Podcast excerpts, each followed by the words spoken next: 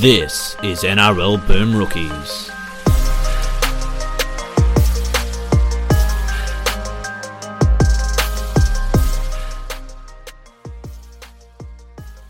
Hello, everyone, and welcome to this week's episode of NRL Boom Rookies. Alongside me, as always, he hasn't got a miracle fuel pill to make your car run more efficiently. It's Mitch Doyle. but I'd sell you one. You would, and G'day, really guys. bringing and really bringing the firepower this week. It's Dale Roots. Hello, everybody. It's good to be back. It is, and that Yeah, is of course a reference to our previous podcast. Which, if you haven't listened to yet, what are you doing? Go listen to it. We've actually cancelled question time. We're just going to talk about firepower again for an hour because It's so funny. It's just so funny. We're just going to talk about rugby great league, swindles of Australian And it's, it's, business. it's it had to be rugby league as well. That was like the flagship, like spon- like team was sponsored by this ridiculously fraudulent hmm. company. It was fine. And what I do for know- cars, like genuinely. Um, and there is Yeah, a massive gap in the podcast market for for crime podcasts. And Yeah, it's about time we pivoted. if we what if we did a six part uh, serial about uh, the uh, crimes of firepower? yeah, That- that'd be a bit- that'd be very unique. that'd be good. We could do that. I'd be Yeah, down. and, and by do a podcast, I mean we go back and watch that episode of Australian Story and just regurgitate all the information. I mean, is that not what every crime podcast is? Yes, of course it is. I mean, the, mate, the Dollop's like the most successful podcast on earth, and all they do is read Wikipedia articles. I don't know. Yeah, but Dave Anthony has a great laugh, so it's He fine. does. He does. He really, truly does. That is fair. Uh, this is, of course, our question time episode. Our previous episode was about uh, not just current news, but some funny news stories from the past, including the uh, firepower saga. So if you haven't listened to that one, jump back and listen to it now. Um, yeah, and so uh, hopefully we'll have a couple of other things for you later in the week. Uh, Mitchell, we might have a Patreon only thing coming. We might. Uh, we'll talk about that off air, but we might have that coming hopefully this week, if not week after. But we'll, we'll organise something. We have got some plans and had some discussions. But anyway, we will start with Patreon questions. Again, if you want to get behind us, go to patreon.com forward slash NRL Boom Rookies. All the uh, support is appreciated. Uh, anyway, I'll start with. Let's just go into it. Hey, question time and hit the Patreon ones first. Okay, up up first. First question comes from Ibrahim. I don't know how to say last name. Sorry, mate. Would it be a good thing for rugby league if Optus rights, also Optus Sports got the rights? He personally would love it as it's a way, as he loves the way they do the Premier League. So, do you think, guys, Optus Sport for rugby league? I would be interested to see what they would do. Uh, we, I think we spoke about this in the last questions podcast, or we spoke about it recently. But like, more diversity in the media marketplace is never really a bad thing because it pushes, uh, it pushes media outlets to do better and to do more and to try more uh, and to try different things. Optus did really well. Optus have done very well with the Premier League, but we forget that they kind of cocked up the World Cup. Uh, their their Women's World Cup coverage was really good. Yeah. Uh, I watched that uh, as a supplement to what I was watching while I was actually in France, which was which was really helpful. I watched some of like the the panel discussions and stuff they had, and, and actually watched coverage while I was over there. But like, if um, if Optus were to get the rights, it would fundamentally change, in my opinion at least, it would fundamentally change the way that we uh, sell like sell the rights because Optus would effectively just be a, a simulcast partner. Somebody else would be because Optus don't have cameras. Optus don't. Optus just buy rights. They don't actually film Mm. anything at this point. Um, but as I said, if if Optus were to buy the rights, they would effectively just be buying like a like they'd be buying a feed and then doing something with the feed. Somebody else would have to film those games. Um, but it, in saying that, it would be it would be interesting to see what they would do, and it would be interesting to see what talent they would bring in and how they would bring that talent through, and whether they would be bringing younger people, like different kinds of ex players, uh, whether they would bring more journos in as opposed to just you know same old kind of you know stale male and pale talking heads that we've had for the last 25 years in the rugby league media. It would be just it'd be interesting to see what they would do, um, and I think Um, that it, it change change is not always a good thing, but the change would be interesting to see. Yeah, I, I obviously can't speak for everyone, and as you said, they did have some hiccups in the during the World Cup, but I think they learned a lot from that in terms of like um, anticipating the amount of traffic they would get, and I don't think they were prepared, but they they certainly rallied well. And as you said, Dale, their coverage during the Women's World Cup, and I think their coverage during the Premier League seasons has been excellent. The platform's really easy to use. The condensed games are really a great way to consume uh, games if you've missed them. I think their overall product is a lot better than what the uh, other outlets are offering, and I would be happy to see that happen. Like Optus, the the thing that you point about the mini games, like Optus doing that for the Prem, forced Kayo to do that for sport. Like Kayo didn't have those mini twenty minute condensed games, to my knowledge at least, until Optus started putting them up for the Premier League. And I don't think Optus create them, but Premier League Productions probably do.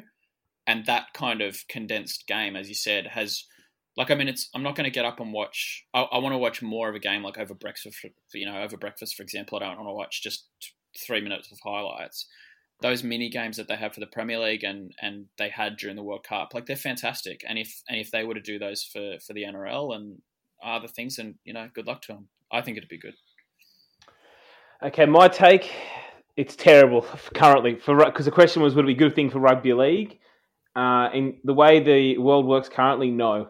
It's just that for me because you know you've seen what happens when other things go off free to air, other sports in this country. I know rugby league's bigger than those, but going off free to air has been a, a, big a big thing for both the NBL a long time a long time ago, uh, rugby union, and also A League's been trying to get on there forever. Uh, as the way the world currently works, I think it'd be terrible, even though I'd love it myself. You know. Yeah, I think that's a fair point. There's there's definitely there's big trade offs. That's that's for sure. I think maybe five, ten years down the track, where it's you know it's more part of every everyone's everyday usage in terms of streaming. Whilst me and you, for example, us here and everyone who listens to this podcast most likely are heavy streamers, they should go poll their parents and see if they are. Yeah, and there's and, and that's just that's just it. Like, I, still older people aren't, aren't streaming enough for that to be a legitimate solution for rugby league. Yeah. Uh, next question. Rowan Edwards says, "What makes a great home jersey, and why do clubs get it so wrong?" Oh, um, I think in a lot of cases, the keep it keep it simple, stupid, uh, and I don't want to say that like being conservative when it comes to home jerseys is good. Um, like I really like uh, so, some some home jerseys are like, that they've made changes to have been have been good. Like I, I remember when Penrith went to all black with the teal and white and uh, the teal and white and red, like the jersey itself was good, but it wasn't kind of keeping true to Penrith. If you look at the Titans jersey now, objectively, like that jersey, the home jersey, the navy blue jersey is fine, but like they're the second team in Queensland that wears navy blue, and they originally wore sky blue, white, and gold, and they've just yeah, it sucks. Like they've completely changed their club colours to be basically the South Queensland Cowboys. Um, as for jerseys, as for the jerseys themselves, home jerseys keep it simple. Away jerseys is where you you kind of you make your you make your money because that's where you can kind of experiment a little bit more, like the Knights Nines jersey from a few years ago with the triangles. Or, or just be like Souths yeah. and just have two jerseys that are the same. Yeah, that I still hate the piping on the sides. By the way, I still don't know why we can't just have hoops that go all the way around the shirt. It really annoys yeah. me. Or just have. I'm with white, you there, Dale. Just have a white away jersey. Just like it can't be. I understand they can't be exactly the same forever because I know sport is a business in the end. But um, teams like the Titans, as you said, why would you change your identity completely already? I don't know. But good home jerseys are not even just simple. Like simple is really it. Like over the history of sport, over the last 20, 30 years, we've been following sport. The jersey that stays simple and clean are, are timeless. Yeah. You know, a good jersey from the 80s, it's, it's solid colours it's still a good jersey now. Whereas you can look back 10 years ago, and man, remember a lot of those like Premier League away strips, they still happen now, but those gross, bright coloured Premier League away strips have yeah. nothing to do with their club. They're disgusting. Yeah. Um, and I mean, like, if there are there are some there are some jerseys that you look at from that kind of mid two thousands era.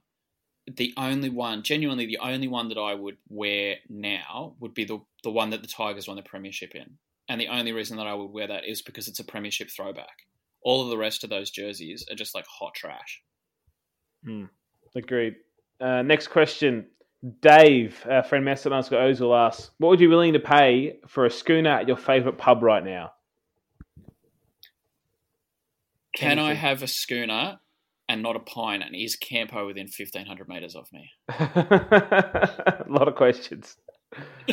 Uh, at this, well, I mean, I would gladly pay for to sit and have a beer, like to sit and have a beer with you blokes, un, you know, uninterrupted. I'd, I'd probably pay. Honestly, I'd probably pay twenty bucks for a schooner at this point. It's been a, Twenty. it's been a, it's been a long time. Look for the experience. You know, we we don't get interrupted. We get to hang out with each other. No, I'm saying twenty is too low. Yeah, you know. Well, I'm you know each twenty each schooner. Yeah, I mean, I yeah, I would pay. I I would, I think I'd pay a hundred bucks right now. Oh, jeez. You're on a good. You're on I a think good so wicket. too. Yeah, I mean, Yeah. I, I mean, if money was no object, yeah, I wouldn't, I wouldn't have any issue Yeah, paying, for sure. paying a bit more. I did. Ask I me on did, uh, Friday, and it's like empty my bank account on Fridays. Take it all. I went into uh, I went into a, a watering hole at uh, in the city the other day, um, and they've just converted into a bottle shop. So like it's a decent sized pub, and they've converted into just the front of it as a bottle shop, and they're legit just selling like what they would have behind the counter because they're trying to keep the place afloat, which I think is really good. They're also selling like takeaway cocktails, but um, yeah, they're just selling like whatever was in the beer fridge when the lockdown lockdown came down. So I'm like, sweet, decent craft beer, happy days. Support support your locals if you're still out there. Support your locals. uh, next question from our good friend Michael Gregson. He asks, considering the ground that this covers at nine, is Gus Gould just the worst? yes. Yes, No comment. He's hit, he's just hit that level now that he just keeps now. If you you know if you haven't been keeping up, and I, I and I applaud you if you haven't seen any of his tweets or his garbage now, but essentially that level of just saying, "I could tell you the answer, but I don't want to." I mean that Okay. always worked for me at university. That's It did. that went well for me. Another one's I could fill a book with the answer of this. okay, Then do it, and I'll buy that's it. it. I, well, I wouldn't buy it. Well, Next read it in the question. and put it back. That's it. Bert Andrew says a question for all the boys, but perhaps Doyle is best placed to answer this. Noting he turns 18 just over a month, is the Sam Walker hype justified, and is he, and is he a vision signing by the Chooks? If so, why? If not, why not? Do you mean vision? Do you mean visionary signing? Okay, I guess I'll just answer it straight up. So Sam Walker, obviously, as I mentioned earlier, is son of Walker brothers. Sorry, not the son of the brothers. That would I mean, be, that uh, would be that would be a story. yes, that would be the the, the they they found a way to to uh, obviously mix them together. First NRL players to give birth. Congratulations. But it's um, but it's son of Ben Walker, sorry, and um, I didn't know he'd be eighteen this year. I thought he was sixteen still, but you know, eighteen this year. He said, "Is the hype justified?" Uh, I don't. I've seen. I know he's very good at age group, man. I don't actually know if it's justified. I haven't. I've got to see him playing against men. If you get me to make that judgment. Yeah. But I am very interested in what this year is going to do to players like him who are sitting there at age 17, 18 now, not going to play football for a year. But uh, the, the Chooks got him, and what I say, visionary signing. I don't know, but I will say that he, he ended up in, in Sydney. Well, not the main reason why, but I do know the Broncos weren't going to deal with him because they, they don't want anything to do with his fathers. That's how I said fathers. All three what's of them. The, what's the what's the rule? Re is it is it you have to have turned eighteen to play, or is it the year that you turn eighteen you can play in the NRL? Turned 18, so he could play end of this year apparently then. Okay, But uh, you know, but he, he, he would have been called. He's been called the most gifted Queenslander in, in a long time. But I mean, we get those guys all the time, and if he follows exactly in his dad's footsteps, is that he will he'll flame out. But you know, it's he's hoping he, he carves his own path. So he's better than a young Darren Lockyer, is what you're saying. No, no, I'm not saying that. Anyway, next question comes from Mitchell Smith. He says, assuming Super League 2.0 is coming, I was assuming it. Who are your preferred commentators from the current crop of professionals? Uh, yeah, well, I take Vossi. Yeah, Vossi easily. hands down. Vossi's your lead caller. Uh, I like Brandy's insight, but he's a bit hot and cold. Uh, also, he. I'm not going to say that he has agendas, but he definitely has favourites. But that's you know they all do. and they're Uh, not Canberra. yeah, sideline eye, sideline eye. You've got to have. I, I love, I love Cronk's analysis. Um, Hmm. I would have him on there somewhere, and you know, Mick Ennis for for for some for some laughs. Yeah, he's he's Mick, well. Mick, yeah, Mick Ennis isn't too bad in, in a studio. I, I can't stand him on the coverage, but he's No. not too bad on a panel. Yeah, I'd agree with that. Um, obviously, call the main callers are Vossi and Warren Smith by some distance. Yeah. you know, I don't. I think there's a, a large stretch between them, and and I, I don't mind like because Chris Thompson over on on Channel Nine, he's not the most talented. You know, I don't want to. I don't want to take shots at him, but Mm. he hasn't really got the voice. But I, he does have a bit of the knowledge and has put the work in. Yeah. So you know, maybe he can he can call my uh, you know Saturday afternoon game or something similar. But I, I would try. I know Joel Caine's got some cooked Twitter takes, but I didn't mind Joel Kane as a commentator, and I don't Mm. mind Dan Ginnane as well.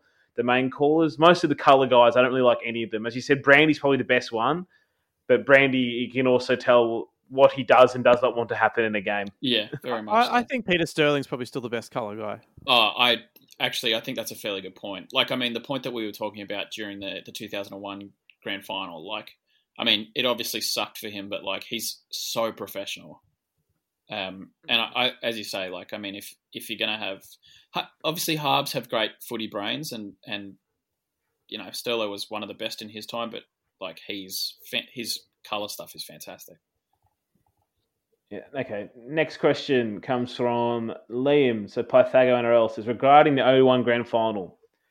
According to the commentators, Timana Tahu had surgery because his calves were too big for his skin. Is this normal or the result of treating a football team like a science experiment?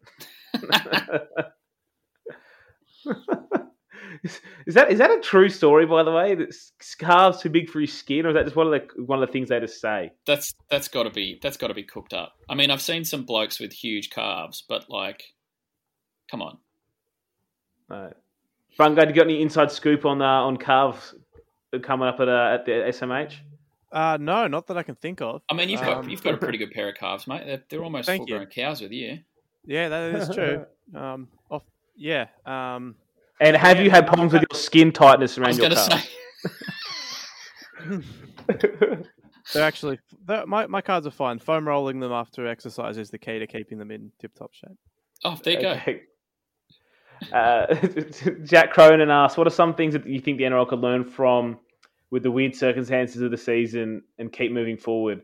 For example, Origin, different time of the year, so standalone weekends, slightly shorter regular season, etc. So, guys, anything you think we can take from this this period and, and, and move forward with? The the rep thing is the rep thing is interesting. I'll be really I'll be really keen to see how that goes going forward because like the rep season in the middle of the year. No, don't like it. Like I like having kind of the internationals, like having Pacific weekend and the New Zealand Kiwis game and stuff like that. But like, I, I will be will be keen to see how that goes going to the end of the year. Yeah, I did. Um, I did speak to a colleague who's a, a football fan more so, and a friend, and he's um, and he he did say to me, we spoke about this Origin moving thing, and he said for him, he tunes in when Origin happens as a casual. Like it's what gets him interested in the season, and he and he stays in tune from there. And I'm Mm. not sure, and I'm hoping, like I said, I said on our previous, but I hope it rates end of the year now. But I'm not sure if that has an impact on anything. But uh, it's just interesting to see if, if it goes into the year now it keeps rating, if that's a potential thing to happen in the future. Because, like, as we all know, we've all shouted from the rooftops for the last few years, of sick of the middle of the year kind of being derailed by by representative fixtures and, Yeah. and all the buys that don't really need to happen. and, and like it obviously being in the middle of the year it allows kind of like both your like origin effectively becomes like a second final series because you like leading into those first 10 weeks of the season or 8 weeks of the season it's all about who's going to get picked for origin and then Mm. after origin the stories are all about oh well x is going to take this uh, performance out of the or whoever's the standout player can they take that origin performance and make it push their team into the finals or will they fall away? Like it allows kind of a narrative of the season to form Mm. twice. So it just gives more column inches, which the NRL loves. So And uh, any any takes there, Bungard? Um, I mean, obviously, I would love to see Origin at the end of the year, but I mean, I just can't see that happening as a permanent thing in the future. Even if we get that this year, I'll be mildly surprised. So, yeah, that- that would obviously be my preference. I'm sick of it ruining rugby league seasons for half the year.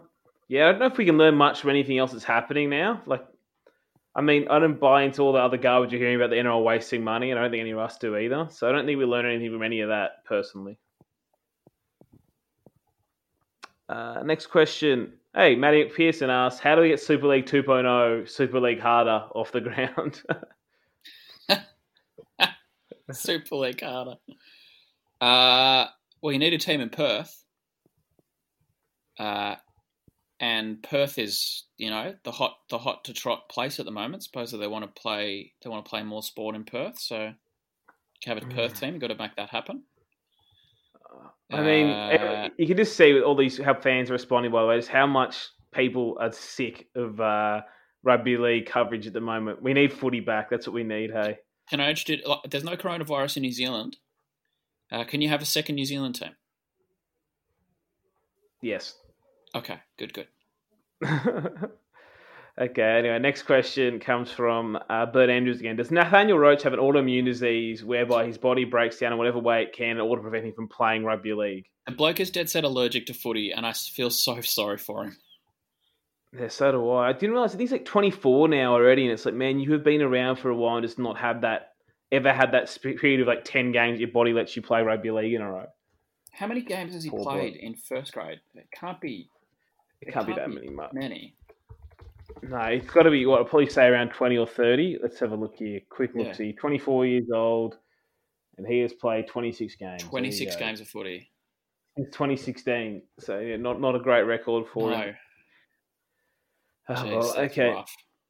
It is tough on here. Next question, okay, comes from Warwick Ahern. He said, I know Dave had been gutted, been getting, sorry, the commentary dubbed over his goal kicking exploits. Any chance of getting absolutely buried at over Campo sculling the first beer out of quarantine?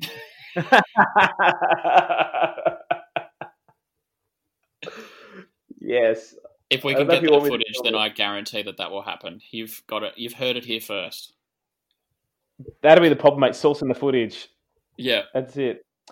Uh, Gavin Bannerman said, should Premier Palaszczuk grant Queensland teams NRL return on the condition A, no out the back block plays, B, boys just get to play eyes up footy, and C, Scott Prince plays at least one game for all of them this season? I can't see. I can't see anything wrong with that. Get Scott. I mean, but that would be. Oh, see, there's an issue there. If Scott Prince plays for the Titans, Hmm.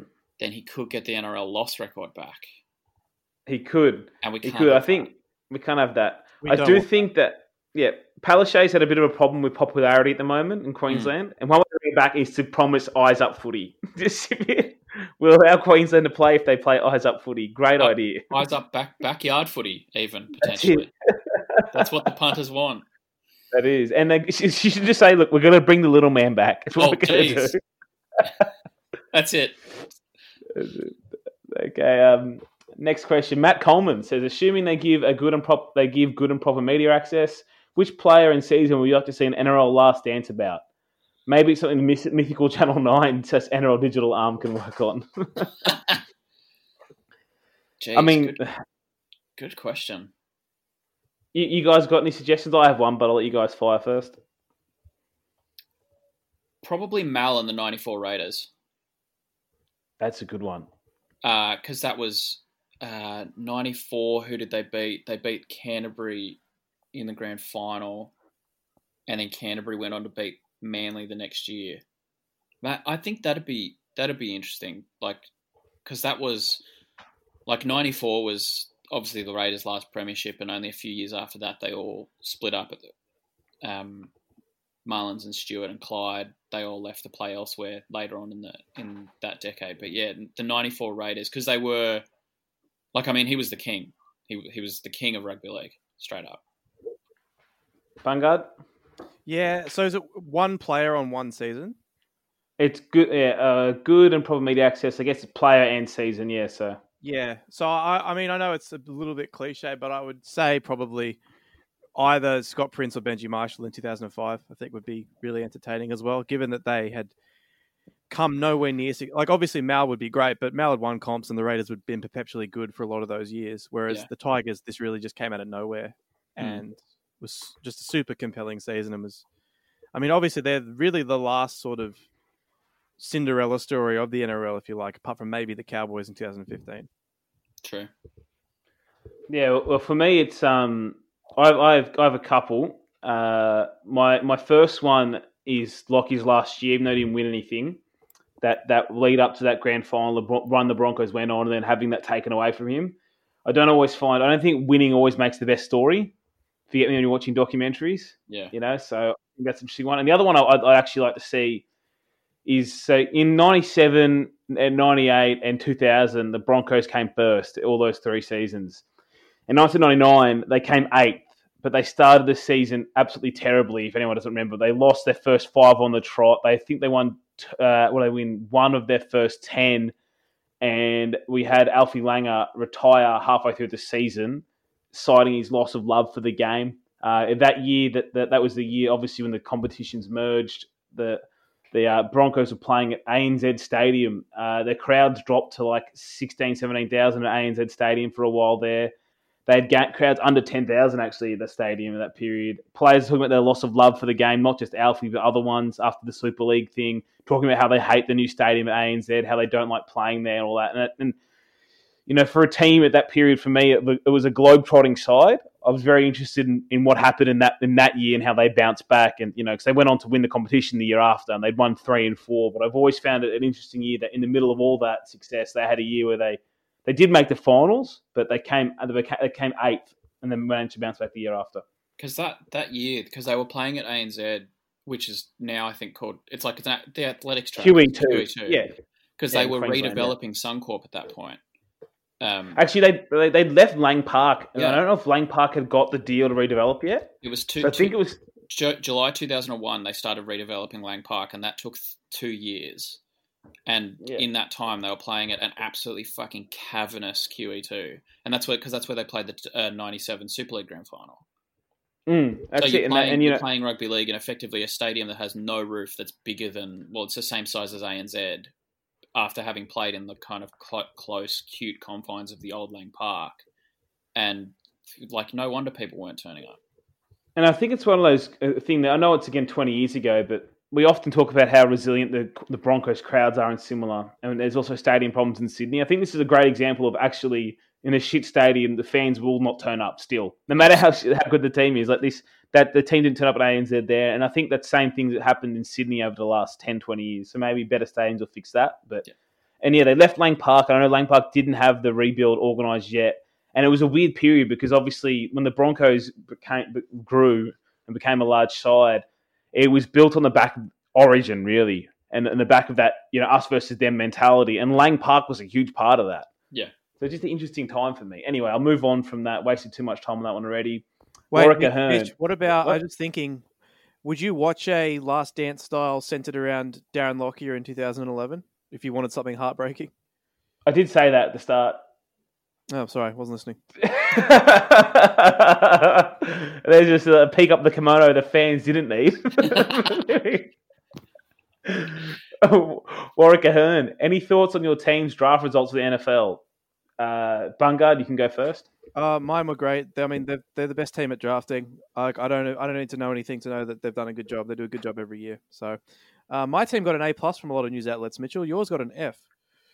Um, yeah, look, so your team, as you know, Bunga, they always feel like, you know, sometimes you have a fantasy draft with your friends and there's a guy down the other end of the, of the draft, do you know, who knows what he's doing. And five people in front of him keep like making dumb picks. And every round he's just like, oh, I'll just take the best player left. like, that's all the Ravens in this draft. They're like, oh, I'll just take that really good player nobody else took for some reason. They kept doing that the whole way. Well, meanwhile, my team, I have no fucking idea what the Packers did and they've essentially just decided to not compete. like, I don't know. I'm not going to waste too much time on it on here. There's many better takes than mine out there on it, but it's just frustrating to see a team just they never really went chips in. They've had Hall of Fame quarterbacks for like 30 years, and almost at no point in that time did they go chips in one season. They kept building for the future, and it's like we were just close to making the Super Bowl last year, and instead of going chips in, like every other franchise understands you have to do, they made signings for three years down the track. So they made draft picks for three years down the track. Brilliant. Okay. Anyway, John, what exactly does the NRL digital media arm involve? Well, it's just like another news outlet. It's NRL.com. So, you know, all that content there is a, is a digital arm, but also all, all the vision on there, all, all, the not not the streaming service, so not uh, the Telstra Live Pass, but NRL.com for just TVs or NRL Digital. But essentially, it's their own media competitor, and it's got a lot of stuff. It's actually been quite popular, and as you know, it's been the revenue's been quite good. But they do a lot of content that no other media provider will do in Australia right now because you know no one else would just show random interviews with players because it's not really a story. If you get me, it's not controversial to put it on Daily Cricket or Ralph or the SMH, but that's what they are. That's what the digital army is. It's their all in-house uh, website, you know, and it's all down at the bunker. And there's a lot, and yeah, that's it. So also the social media kind of falls under that as well. The- and he says, "What are you?" They're, they're, they're, they're the equivalent rugby league equivalent of something like AAP. Like Yeah. they they put up every story. So like they'll talk to players whether it's a story or not. They'll talk to coaches whether it's a story or not. They do all the weekly stuff. They've got podcasts. Like Mhm. they just put content into the ether, and if people pick it up, they pick it up.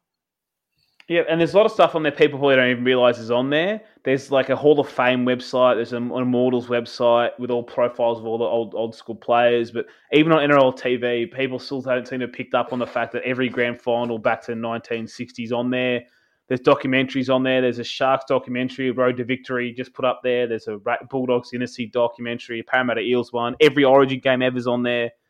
Like if NRL, people often talk about they want a library of video for rugby league. There already is one. Know, and it's there. People just don't know it's there. But if NRL Digital didn't happen, none of, none of that work would have happened. It would just be sitting on archives at the NRL. You know. Yeah. Uh, and his next question says, "And what are your opinions on how the NRL should move forward, given Nine's offer to take it over?" Oh God, I mean, I don't think Bunga could talk on this one, but No, you can don't. Like I can't let them. I can't. The NRL cannot let it happen. No, I don't think they will. No, me neither. Like as you mentioned earlier, mate, you talked about how the future of sports broadcasting probably is in-house broadcasting, then you know, then being on sold to, to broadcasters like an Optus or similar. This is the first step of that. Is is, is NRL bringing all that things on, on in-house, and as, as the, the articles have said, it's a profitable business already, and they brought it in because at least they can control some of the message, put some good rugby league stories out there and similar. And even if Peter V'landys has a different vision to Todd Greenberg, I don't think, and even though he's not even the bloody CEO, but I don't think they'd give it up just because Nine want it. It's it's their second most valuable asset after the game. It is. So It is hundred percent. Don't do it. All all sports codes in the world are going back trying to do this model. All the big ones. There's a reason why the NRL are doing it too. It's just the way the industry's going. Uh, Mitchell Smith. Will Corona have killed off Magic Round by the time the agreement with Queensland government is finished? God, I hope not. It's next year. It's finished, I believe. I hope The not. agreement. Yeah. No, we don't want that. Mm. Paul went out for Magic Round. Yeah, and I hope it's in Queensland again still. But obviously, I think after next year, they'd go to the highest bidder. And God, I'd hate if they just gave it like. There's enough games in New South Wales. okay, that, that just shouldn't be here. Yeah, I'd agree. Uh, and the last Patreon question comes from Harvey G. He says, To punish Nathan Cleary for his transgressions, should Panthers be forced to rehire Gus Gould? Uh, Oh, I don't know. Is there a, is there a crime bad enough to wish that upon the Panthers? Well, I mean, yeah, there are, but Is he not just like. I know, I know I'm not a, a other side of the tracks person myself, but is he not just the epitome of privilege? Like just on, Yeah. like oh god, I sound like a lefty saying that, but just the way everything is just silver spoon attitude the whole way. yeah, I, I think you're right. And like, I mean, he is. The, question we've got to ask is: he twenty thousand times worse than anyone else? It's, uh, uh, Paul Gallen, math. Yeah, God help us. Um, look, he's an idiot, just straight up. Like, what a what an absolute fucking dum dum. And the the lying was the worst part, mate. Like the other, the, the excuse was always garbage. And I don't want to go over last week's news again, but the lying was the worst part. And then the whole thing saying, "Well, actually, I didn't tell them that there was videos filmed because nobody asked me if there was videos filmed." What? It's not like it takes two to lie, one to lie and one to listen. That's it. And over to Twitter, and this Patreon subscriber Simo refuses to ask questions on Patreon. respect here he is. Simo. um, he asks, yes or no question for Bungard. Do you understand what a merger is? what a- what a merger is. Hmm. In in what sense? I would imagine I do. Yeah, I think he's referring to when you said d- didn't call the Super League and ARL a merger on the Greatest Games podcast. Memory like mate, memory like an elephant, Simo. Unsure. Hmm. Um, is he just upset because I don't recognize the 1997 uh, let's all put the shit teams in a comp with the Broncos and hand them a trophy trophy as a real trophy? Well, uh, I mean, there were shit teams in both of them, sir. No, I don't dare remember you. that. No, Yes, Sorry. yes. no Uh, Hunter we actually- in the ARL, mate. no, but And they did have they're all- no, Yes, mate. The Hunter Mariners, mate, had Brett Kimmorley, Willie Mason, great young players up there, mate. Great team, mate. And they played at the Robbie dog Ross. track. They did. Um. Anyway, next question, David Hunter. As the NRL is going to be the true global sport with no other sports on, what would be the ideal cities to support each team based on the team's characteristics? Well, the first thing I want to say, one thing that I love about Australian media is the fact our heads are so far by our own asses that we think the NRL is the only sport coming back. Yeah. like, everyone, keeps, everyone keeps saying this. No, it's not. UFC is coming back this weekend. Yeah, and the K League is already back, which is a you know a, a sport in a country three times the size of ours. Yeah, and Dale, let's not forget our boys, the Sluts. Yeah, we can't forget Sluts FC and uh, and the Chinese Taipei Baseball League, What country are they from again? Belarus. Belarus. Yeah, The boys, just they're still playing and streaming their games on Facebook. So Australians have gotten around the team, obviously hilariously called Sluts FC. and Yeah, uh, and they did a they did a kangaroo jumping celebration today. So I did that? see that. Good on them. Up Very the good. Sluts. And Bundesliga, you know, I might argue a small argument that maybe the German football league might be a little bigger than the, than the NRL is also would back. be- that would be the- I mean, sporting I mean, competition that has the largest average crowd on earth.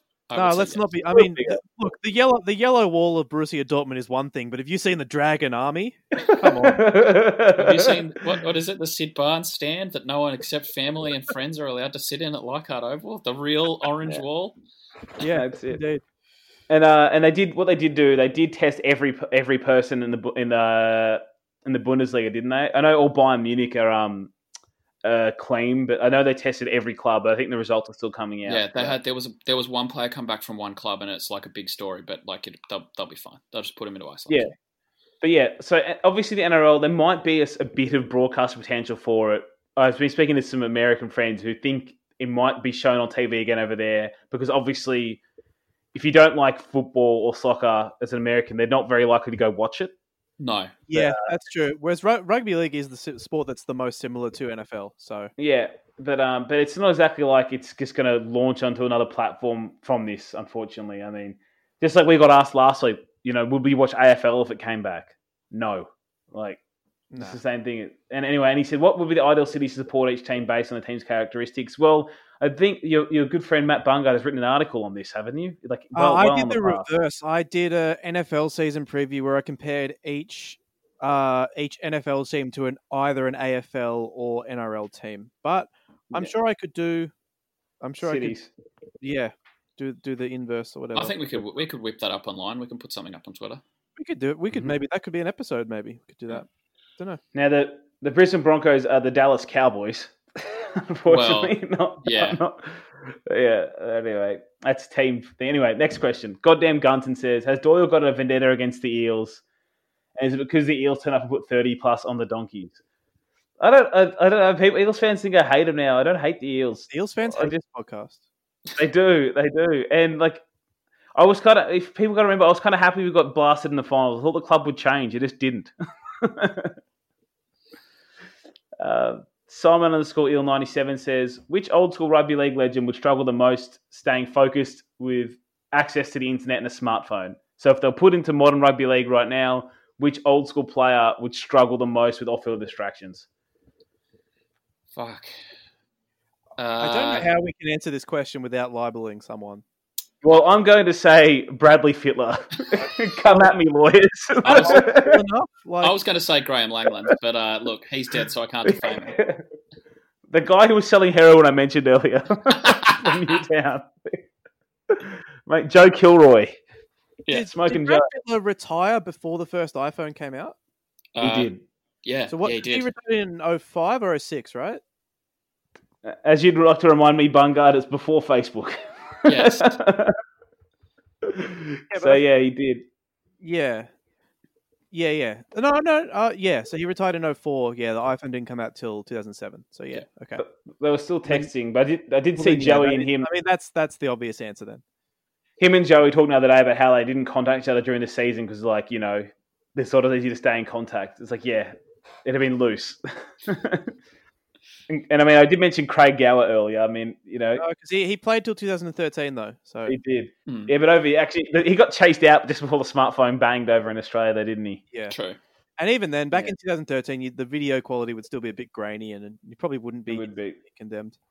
That's it. Uh, David Hunter again says, could the NRL sell part shares in the digital arm to nine, Fox, ESPN, ten, and seven? Would that be a good tactic to get more resources and exposure? Well, I mean, that's like what's happened to AAP, and then everybody just stopped investing in them, and the company went broke. So Yeah, I mean, I mean, the NRL do sell what they can. You know, the, when you talk about digital arm, they already the digital streaming rights already are sold to Telstra. Yeah.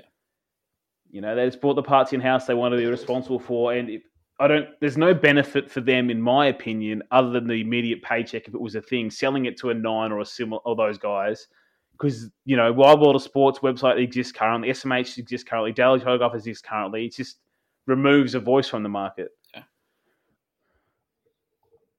Okay, uh, Simon three nine three says, "Would Jordan have ever won a thing without Pippin, or was he destined to be a janitor, janitor in the first round? Say that again. Sorry. Would Jordan have won a thing without Pippin, or was he destined to be a janitor in the first Oh, round? no, of course not. No, yeah, Have That's- you that's it, watched- have you definitively watched answered. it yet? Because I still haven't watched it. I haven't watched a second of it. Yeah, I No. can't do it. I just can't. We're obviously talking about the Last Dance. I can't do it. I just can't handle all the old blokes on Twitter just using this documentary as an excuse to slander LeBron James. I, So- I will. That's what I, I'm worried obviously. I will. I'm not as hyped in the NBA scene as you guys are, but I'll definitely watch it. But like, maybe Oh. Uh, not not when it's come out. Oh, I will get around to watching it as well, but I just can't, I need this bubble to burst because again, I want to watch it for what it is about the Bulls and Jordan in the '90s. I don't want to give. I don't give a shit about being against the Bronx. I don't give a shit who's better. Yeah. I just I don't give it. Just that discussion has no winners. No one's ever gone. You know what? You're right. That thing I've been arguing with you for about 15 years. I've changed my opinion on that. Just because I watched these four episodes of a documentary, I've changed. That's it. Um, Harry Ramage, of all the best of lists, which selection has been the most egregious? Oh, I don't. I haven't loo- looked at enough of them, but I know we did mention Bradley Clyde in the in the locks, and I know Geoff Toovey is a hooker, and one of them was pretty funny too for NRL era. He played like hooker for like two years with NRL era, then retired. Yeah. He Come was on. at halfback. Come on. Yeah, But I yeah. don't know. I just, I, I obviously people get told to like put controversial things in their lists to get more attention, but like I don't understand why it's so difficult for people to ignore these things. Can we do fun lists? That's what's killing me, mate. Like, give me the you know the top ten Dave Taylor offloads. give me a video clip. Uh, top top ten big men grubbers. Yes, like oh, how, how would that be? How good top top ten big man tries? Where's that list? Yeah, John Asiata grubbering. Uh, Jason Ryles grubber to himself. Dave Taylor's for grubbing for Dragons himself. ones? Yeah, Taylor did. Uh, I fairly Taylor's sure kicking a field got a goal will try count? from a kick, maybe. I don't know. Uh, Greg Eastwood has a try assist from a kick across field at the, at the Broncos. Like, mate, that's what we need. This is what we need Greg to do. Eastwood score like a seventy meter try at Belmore a couple of years ago. Oh, he had that um weird kind of. It was the slowest one where he had that like charge down of a kick. Yeah, didn't he? yeah, yeah. but yeah, that's the stuff I like. Like you know what, what I'm doing now. Yeah, going back and watching sick games and in good moments when you can. Right now, I don't care about some random person's top ten list, especially when the person who wrote the list is like 18. it's just not possible that person would have watched those people play because he can't find that vision anywhere. Yeah. Uh, Harry Ramage. Already asked that. My bad. Danny Boy, 1985. 95. Favorite Grizzly homeless veteran? Big Ben or Cam Smith? Well, Cam do- Smith for for a lot of reasons. Well, I mean, this is the easiest question of all time for me, anyway. Yeah.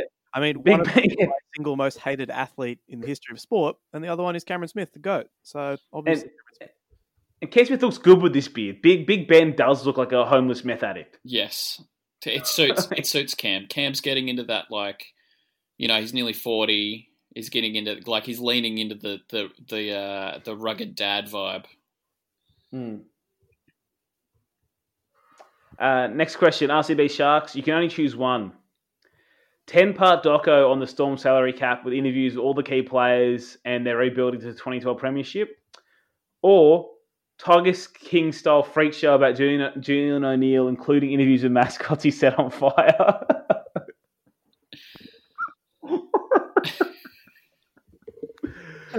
well, um, I don't actually care about the first one. Yeah, it's been it's it's already out there. A lot of that stuff. The books, Yeah, the players themselves aren't involved, but people thought they were. They're not masterminds.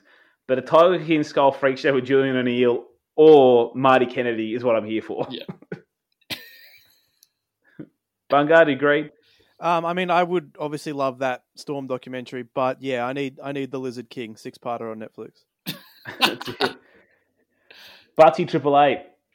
Is there a better play in sport than the sac fly? Bungard? Uh yes, there actually is. The sac fly is a great play, but the best play in sports is the fake field goal. What's so for it- those of us yeah, who- explain who a like sac fly. Okay, Yes. sorry. So in baseball has a lot of stupid rules. One of the more stupid ones is that once the ball's caught by a player, it's live again. So Mm. basically what that means is if your team has a player on third base and you hit the ball to the outfield, once the outfielder catches it, your runner on third base can run home. So it's called a sacrifice fly or a sac fly for short. So obviously you can't do it if you've got two outs because three outs the innings over. But if you have zero outs or one out and you hit the ball into the outfield with a man on third base and the outfielder catches it, um, as soon as he's caught the ball, you can start running. And so obviously, Hmm. usually they get home. But it's obviously really exciting when the guy catches it on the run and just pegs a massive throw to home plate and there's a close play. So it's always a great play, but I can't go past a fake field goal. Yeah. Fake field goals and fake punts at NFL are the best thing ever. I, I'm Yeah, a, I'm a fake punts are huge great, fan of they're- yeah they're- fake punts are more common than fake field goals. That's why I went with Yeah. fake field goal. yeah Yeah. true. Okay, our next question from Butsy. Will we know what Gus knows before he dies? Mate, I can fill a book with what you won't know that Gus knows before he dies. and uh, is COVID to deploy us in the team to a regional area? Yes. Mate, Peter V'landys is going to lock the storm in Albury. That's it. Uh, the Sean Chan says, "Will the anti-vaxxer rule finally be enough for Cardi to get his wish of being dropped? Nothing he's done so far has worked. uh, no, he's going to keep playing. Somehow. yeah, how weird. Uh, RCB Sharks again. If every game from '98 till now was available on NRL's digital platform, would you pay twenty dollars a month for it? Poor twenty, probably not. No. I, I mean, I wouldn't. would. just don't I'd probably, enough. I'd probably chuck him a fiver though. Maybe. Yeah. I mean, At the moment, As I I would. said- Fuck, yeah. need the content. as I yeah, as I said then, it was like there's actually a lot more content on than people realize. My own personal archives goes back to 2010 anyway, and I have a lot of classics before that. What all the stuff I have, so yeah, I don't, I wouldn't really pay for that personally. And let's be honest, like I watch a lot of that old stuff, but you're not getting 20 months of value out of it the rest of the year when when it's not coronavirus time and it's not the off season. You're not watching enough to pay that for it.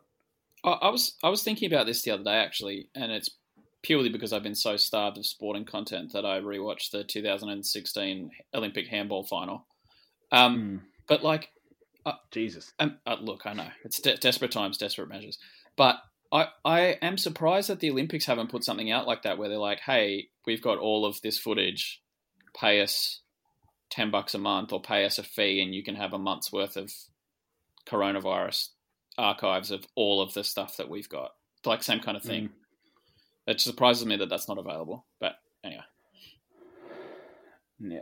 Uh, next question comes from the biggest tiger. If you were going to recommend a book in the rugby league genre, which would it be? Um, I really enjoyed um, Paul Kent's book on the Sonny Bill Williams saga called Sonny Ball. Hmm.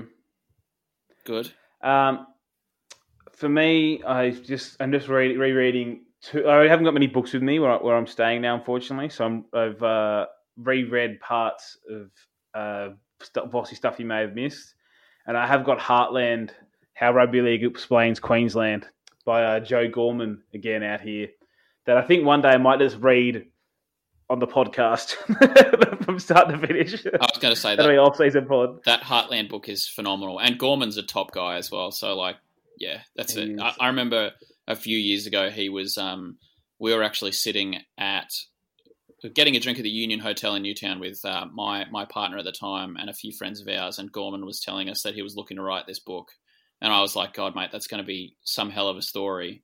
And now that it's obviously out there, you can tell like how much work and how much care is put into it. It's a it's a phenomenal read. It, is exceptional. One of my, one of my favorite books I've ever read. That's that, that's the one I recommend. Have you got any rugby league books you'd recommend, uh, uh, Dan? Well, I was going to say that that Heartland one is the is the first one that comes to mind. I don't. I'm not a I'm not a big uh, rugby league reader, unfortunately. Most of my books are the round ball game, but no, that Heartland one is is pretty good.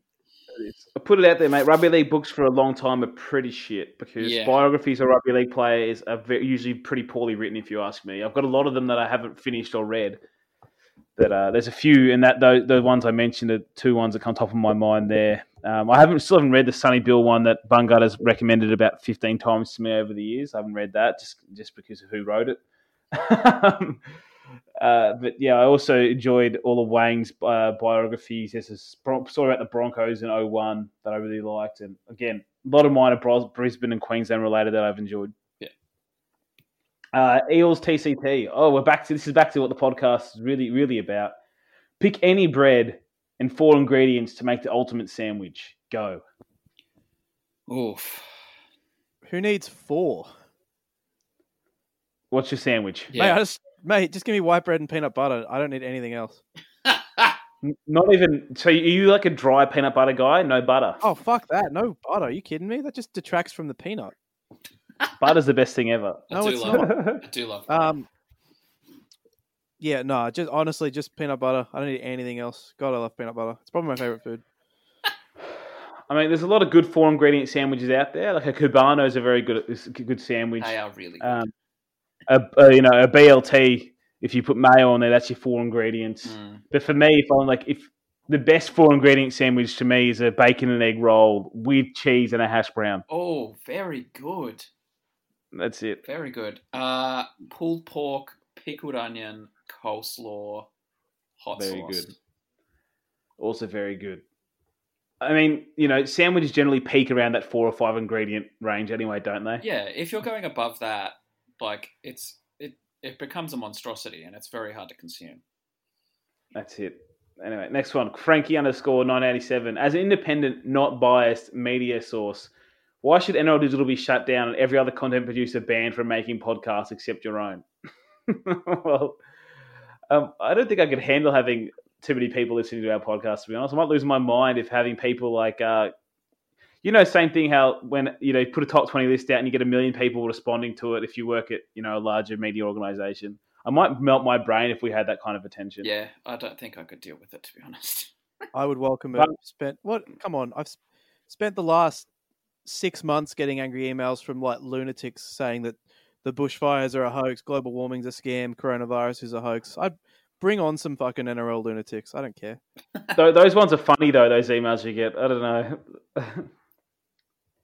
I don't know, man. Uh, I mean, I, I- just in general, the the abuse I cop is just far worse now than it was in sports. So that would be fine with me. true.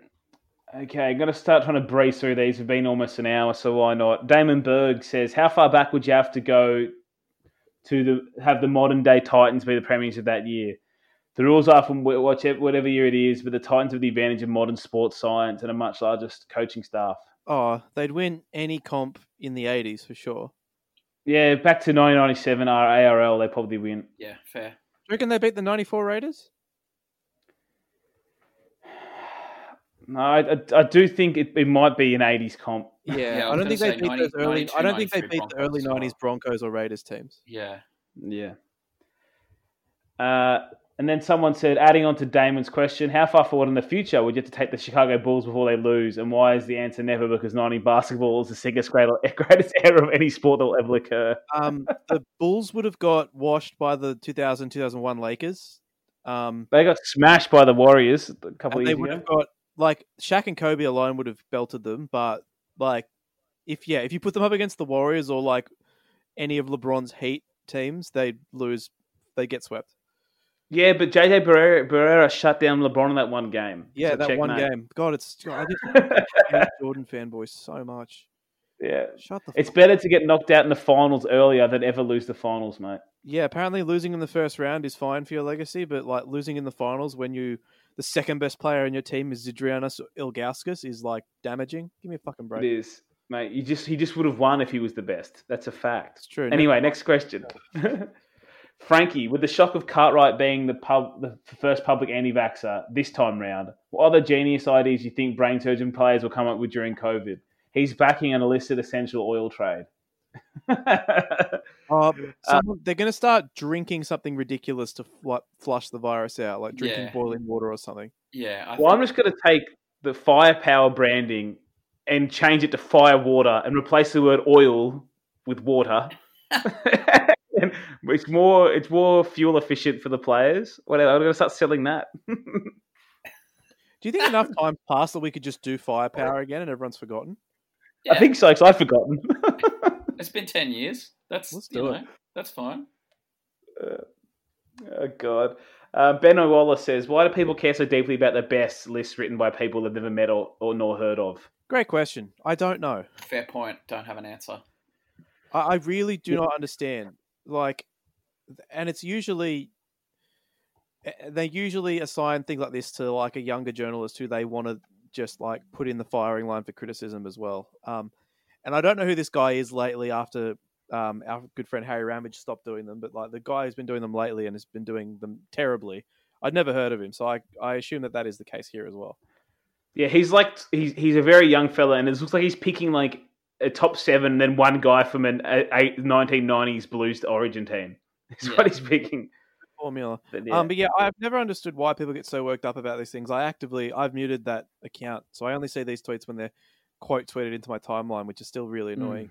Um, I don't understand why people care. As you said, if th- there's there's there's lists that are done to promote discussion. Like if you want to have a conversation about the best Mm. Seinfeld episode or the best Simpsons episode or something, that's something we can do.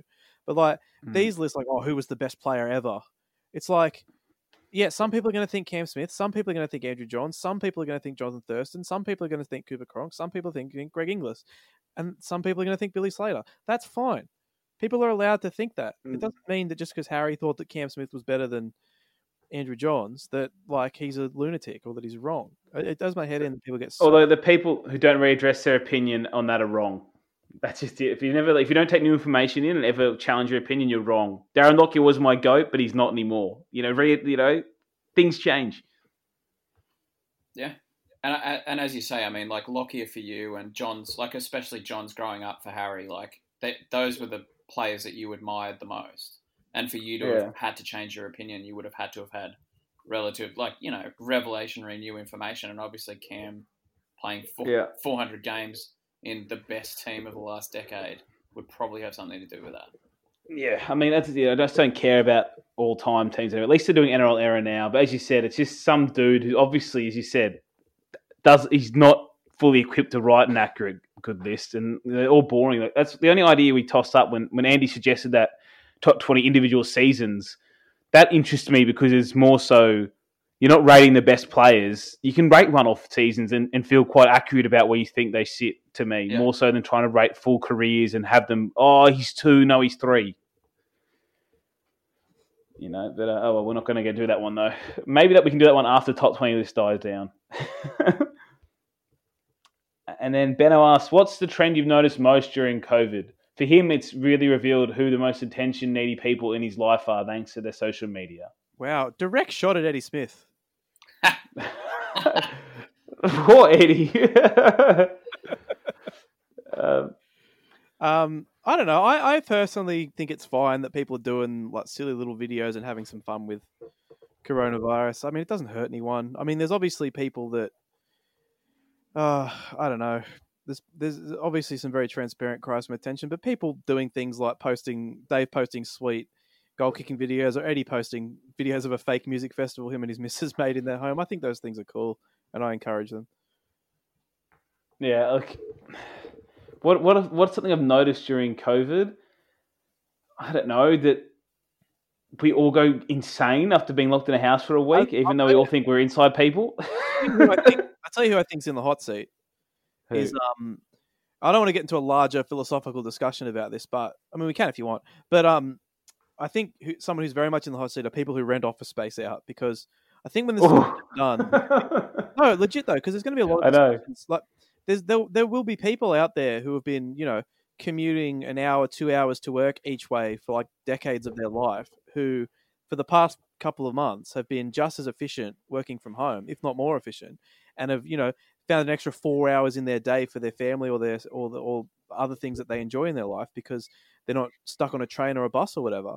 Yeah. And I think when this is all said and done and we can go back to work, a lot of people are going to be like, "Hey, why do I need to come into the office every day? Why can't?" And I think we're going to see a lot of people with more flexible sort of working arrangements uh, when this is all said and done. I'd love to hear what you guys think about that. I, I, used to have a boss uh, who was one of our uh, regional managers who was commuting from Maitland to Chullora, so like Strathfield, what the fuck? every day, How often? which is What like the fuck? like a two-hour commute to Oh my work in Sydney, and I'm That's like, so Why live your life? yeah, like mate, you can work from home. Just like pick up the phone or get on a Skype chat or something. This was like probably 18 months ago, and he ended up going back obviously because it was too much stress.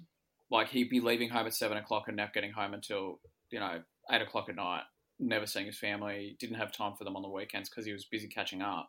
But like, if so, so like I went into the office for the first time today in two weeks, and the just like the difficulty of having to put pants on to go to work, you know, and be like go and be in front of other people instead of just on the other end of a phone. Like I can, I can, you know, be wearing a dress shirt and board shorts at- home, but then you kind of have to go and put the mask on when you go into work. Um, but yeah, Mm. as you say, like people, like, and it's not just people who work at who like rent out office space. Like think about people who can't commute, people who have families, or people who have like mobility issues. Why they have always been turned down from work because oh, they can't get into the office or it's too difficult or blah blah blah. Like there's no reason that you know a mum of three can't work from home nine to three, or a person who's in a wheelchair can't work from home in front of a computer now. It just it like this kind of commuteless workspace. It, it opens the work it opens the workplace up to so many more people, and it will hopefully, as you say, give us more time to spend doing things that we love. yeah, look, Yeah, I, I just I just can't imagine a scenario where this is all said and done and everything just goes back to what it was before. I just can't see it. Like, and not Yeah. just the like that aspect of it, but just everything. Like these these last couple of months have shown us that like a lot of a lot of things that we just accepted as fact, people owning a bunch of houses and renting them out to people, and people having to schlep their way to work hours and hours of the day every day, and other things like uh, they're just they're just not they're just not necessities. Yeah, I'm not team mortgage, so I'm with you there. But yeah, like the I do think having some form of office space for you know maybe one or two days a week, maybe you share an office space just to go in and have that catch up and have that part of contact is important. Um, but I've already been fortunate enough that I, if I really wanted to, I could have worked from home one or two days a week for the last month, few months if I Yeah, wanted I to mean, I, before this. I've obviously have been working from home, and I mean, if if if the if a breaking news reporter at a major news organization can do their job from home, like most people probably can. That's it, man. I was going to say, I've had the ability, like, I've been working from home, obviously, this whole situation. But before it, I was able to work from home a couple of days a week anyway. But you said earlier, who would care? It's like, mate, don't you know that every single person who ever got into middle management and happily stayed there is a micromanagement asshole? like, if they can't see your screen, they don't think you're doing work. That's true. who wants office space. Yeah. Anyway, next question. Sharks Obsessed says, best book you've read in isolation. Well, I've already said the two I'm working on, so nothing else from me. Have you guys got any other books you've read recently? Uh, Um, I am making my way through The Outsider by Jonathan Wilson, which is a history and profile of goalkeeping in football. Oh, that's so weird, Dale, because I've been reading "Inverting the Pyramid" by Jonathan Wilson. That's a good. That is that is on, on my book on my book uh, bookshelf as well. Also, uh, Yeah. Ange Postecoglou's book, Changing the How Game, funny! will be there as well. Yeah. Um, but yeah, uh, I've been a bit slack in the reading aspect. Obviously, um, need to pick that up a little bit. Been playing a lot of video games, a lot of video games. I've But, been um, uh, I've been binging binging the films, I'm making my way through the Miyazaki films. well, I've been, I've been. Oh, good. I'm, I'm going to do that after I finish watching every James Bond film. So, uh, good stuff. Hmm. Okay. Die Another Day, really, really bad movie. I mean, I'm There's sure when I was 10 and it came out, I thought that like an invisible car was sweet and that having a North Korean guy have like plastic surgery to just become a white guy was perfectly acceptable. But uh, yeah, d- doesn't really hold up. okay, next question comes from Friday Night FB. What level of scandal will it take for the AFL to get the negative press of the NRL? Nothing, mate. Oh, mate. In fairness, like they've been they've been They're ham- it hammered in Melbourne, Mm. um, but also like they are the biggest sport in the country. So, like, Excuse me. it's so. It's unbelievable. Yeah. Um, I don't. NRL likes making act like NRL media doesn't seem to like attacking the AFL, likes attacking the NRL more so. So they'll never turn out and, and, and make that reflection. I know AFL media and other sports do like attacking the NRL, and it just works. But like, I know it's definitely, as you said, uh, covered way more in Melbourne than people think it is. If you get Yeah. me, the negative stuff. People think they're in some glass, they're in a fishbowl that nobody attacks them in. But it, it, it'll almost never be more as criticised as uh, NRL is in, in you know the eastern part of this country. Yeah, and, and I mean, if you if you want a good example, like look at Ben Cousins. Anytime he does anything, it's all over the news. Um, and he's an, he's been out of the game for ten years. It's just it's just a story now. Hmm. No, that's it. Um, next question comes from Stacker of Days. Is Gus Gould correct when he says your podcast isn't profitable, that no one rugby league wants it made, and that Channel 9 should buy it from you? well, look, he's close to being correct if he says it wasn't profitable. He's he's he's not far off. I, mean, you could Yeah. fill a book with the things that he knows about our podcast. exactly right. And you couldn't fill a book with our books of our finances. uh, and I think this is the last question. Paul Elton says, "Who signed the most short-sighted contract? Scottie Pippen with the Bulls circa 1991, or the NRL recently extending the TV rights with Nine and Fox for two more years?" Oh, well, NRL very didn't do good. that. The NRL didn't do that. That hasn't happened. But the Scottie Pippen contract. Do you know more about that, Bungard, or should I should I Google it? It- uh, uh, please continue. Well, it is. Um, I know it's in 1991. He signed an extension for five years for 18 million dollars over the duration of the deal. Um, and I know the time was different far back then. I haven't watched the Last Dance either, but I know it was just a terrible contract for him. That's like no money, even in the 90s, over five years. and in it, there you go. In their final championship season, Pippen was the sixth highest paid bull and 122nd in salary in the competition. Jeez, Jesus, so he wasn't even the top five paid bulls. Yikes! Well, Ah. there you go. Okay. Any more? Any any more for any more fellas? If uh, if you want a good story about uh, if you want a good story about shitty contracts, there's a bit in Peter Crouch's podcast about his first contract when he first signed turned pro with QPR, and he was on like eight hundred pounds a week. Um, and his the coach said he had a, he had an agent, but he said don't bring your agent. I don't deal with agents. And obviously he went down. He didn't tell his agent that he that he'd go to sign this contract. I think they offered him eight hundred pounds a week. And he's like 18, so like obviously he thinks this is a shitload of money. Uh, signs a deal with his dad, and then he calls the agent to tell him he's there that he signed this deal, and the agent's like, "You're a fucking idiot." Of course he does. Of course he tells you not to bring your agent. He tells everybody that. I think it was Nigel Pearson was his coach, and um, he went into the locker room the next week and he started asking around, and all the players he'd signed for like three years, and all the players were like, "You're a fucking idiot! I can't believe you signed for such little money." And they're on like forty grand a week, and he's on eight hundred pounds, and he's just like, "Well, yeah." Anyway, turned out pretty well for him because uh, it he, did. He, he did score hundred Premier League goals, so good for him.